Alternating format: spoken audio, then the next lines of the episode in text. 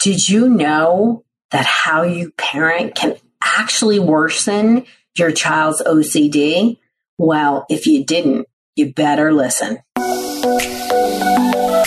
Hi, I'm Dr. Roseann, and I'm a mental health trailblazer.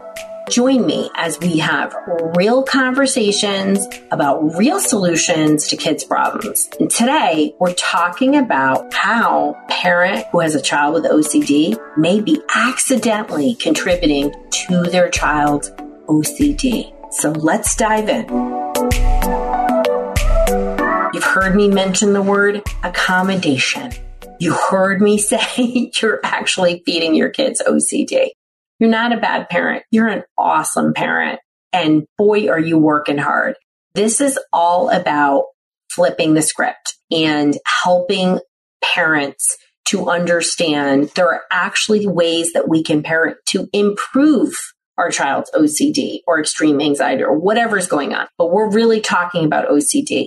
So what happens with OCD, we talked about that negative reinforcement cycle. So just what is it really quick? So the way OCD works in the brain, because everything is about the brain. I mean, Dr. Rowe, it's all about how are we using the brain to unlearn things and learn what we should, right? How are we calming the brain? Everything starts with the brain. And when we use brain informed techniques, we're using techniques that get kids and families better. So when we talk about negative reinforcement, what happens is we inadvertently accommodate, we reinforce a behavior, which means it's more likely to happen again. And when we have these habits, these negative habits, because that's what happens with OCD, they get reinforced negative beliefs, worries, fears. If I don't do X, this bad thing will happen. And that's what obsessions, compulsions, and rituals are all about. That's it. They don't have to make any sense. And let go of the idea as a parent that this has to make sense. I'm telling you, it doesn't. And when you try to talk to your kid about how it doesn't make sense, they already know that. They're scared out of their mind. So what we have to do is we have to not reinforce their worries. So even when you know your kid is freaking out, they're really upset, I touched this, it's got a germ on it, am I going to get sick? You are not going to say, you're not. You're going to say, yeah, you could.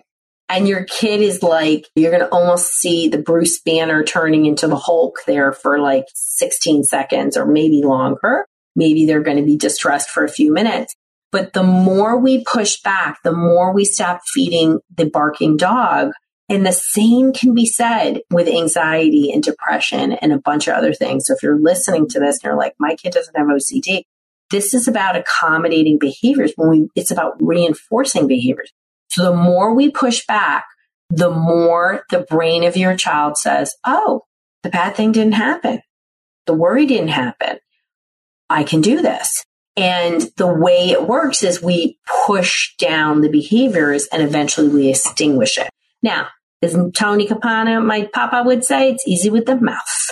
So this is not easy. This is challenging work. And this is why, as I said before, 30% of people drop out of exposure and response prevention because they're like, forget it, which I don't get because OCD really is just such a tyrant.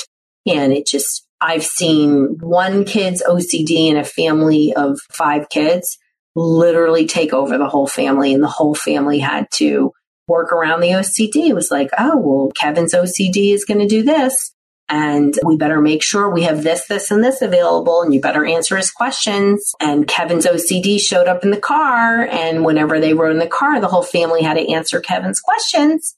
Kevin would get freaked out. So all names have been changed to protect identities, just so you know.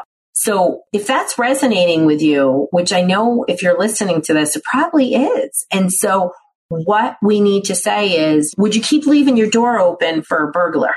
No, Dr. Rowe, you wouldn't. but with OCD, we keep keep answering its questions and we keep feeding that barking dog.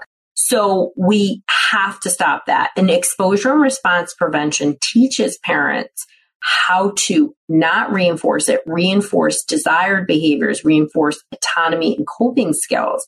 And once the subconscious brain recognizes that the bad thing's not going to happen, that the coping skills work, we reinforce it. We keep extinguishing, extinguishing, extinguishing.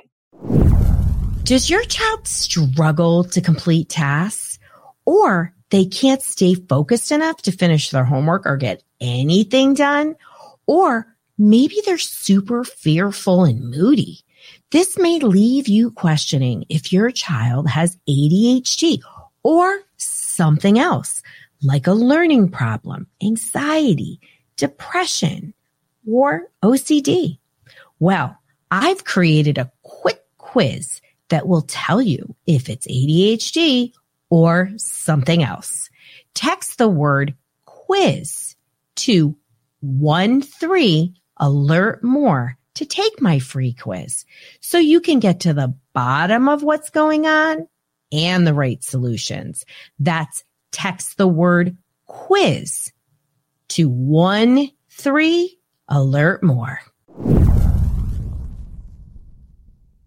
And this is one of the most freeing things. Once parents get this, when you embrace it, like I like when parents come in and they're like, just tell me exactly what to say because I'm ready. I'm going to do it. That's the kind of attitude that you have when people apply to work with us. When people say, I need you to do this. No, no, no, no, no, no, no. You don't get accepted. what I like for people to say is like, show me the way. I'm done. I'm ready. I'm so sick of X, Y, and Z not working. I need this to work. And um, whatever has to happen, this is what I'm going to do. And that's when we know because it's about reinforcing behaviors, extinguishing behaviors, getting rid of things that don't serve us. And it takes time there is no magic wand. This idea that an SSRI, you know, some type of medication, you know, benzos for adults, I mean, they're, they are are going to reduce the discomfort because anxiety and OCD, there's always a physical discomfort. You're so revved, your brain, when you see the brain of somebody with OCD, anxiety, panic attacks, for kids who are on the spectrum that have OCD, which is a common occurrence, or PANS and OCD, I mean, their brain is just on fire. And so what we have to do is parenting is as important as my PEMF and neurofeedback and the actual psychotherapy. It is a three part component. It does not work if we don't get parents. And I don't care if you're not together. I don't care if it's a grandmother in charge. We've got to get everybody on the same page, not accommodating the behavior and really teaching coping skills is so incredibly powerful. And I have the privilege of helping kids every day and watch them just completely kick this OCD to the ground in an 80s bar fight. I love it. And you can have this happen too. You just need to know the right way. So if you want to work with us, you can go to drroseann.com forward slash apply. We only take a very, very small number of cases every month and we have a wait list. So applying is the only way to show that you really are ready for the change. But wherever you are is exactly where you need to be on the journey. Just take one step forward parenting is so darn hard and there are so many ups and downs, so many joys. Just know that no matter what is going on with your kid and family, even if it's this sneaky OCD, it's going to be okay.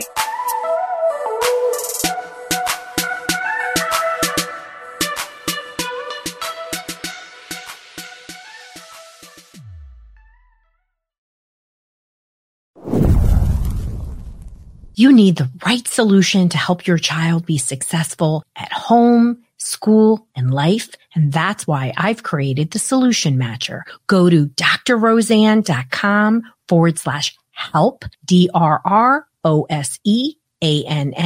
forward slash help to get the right solution for where you're at.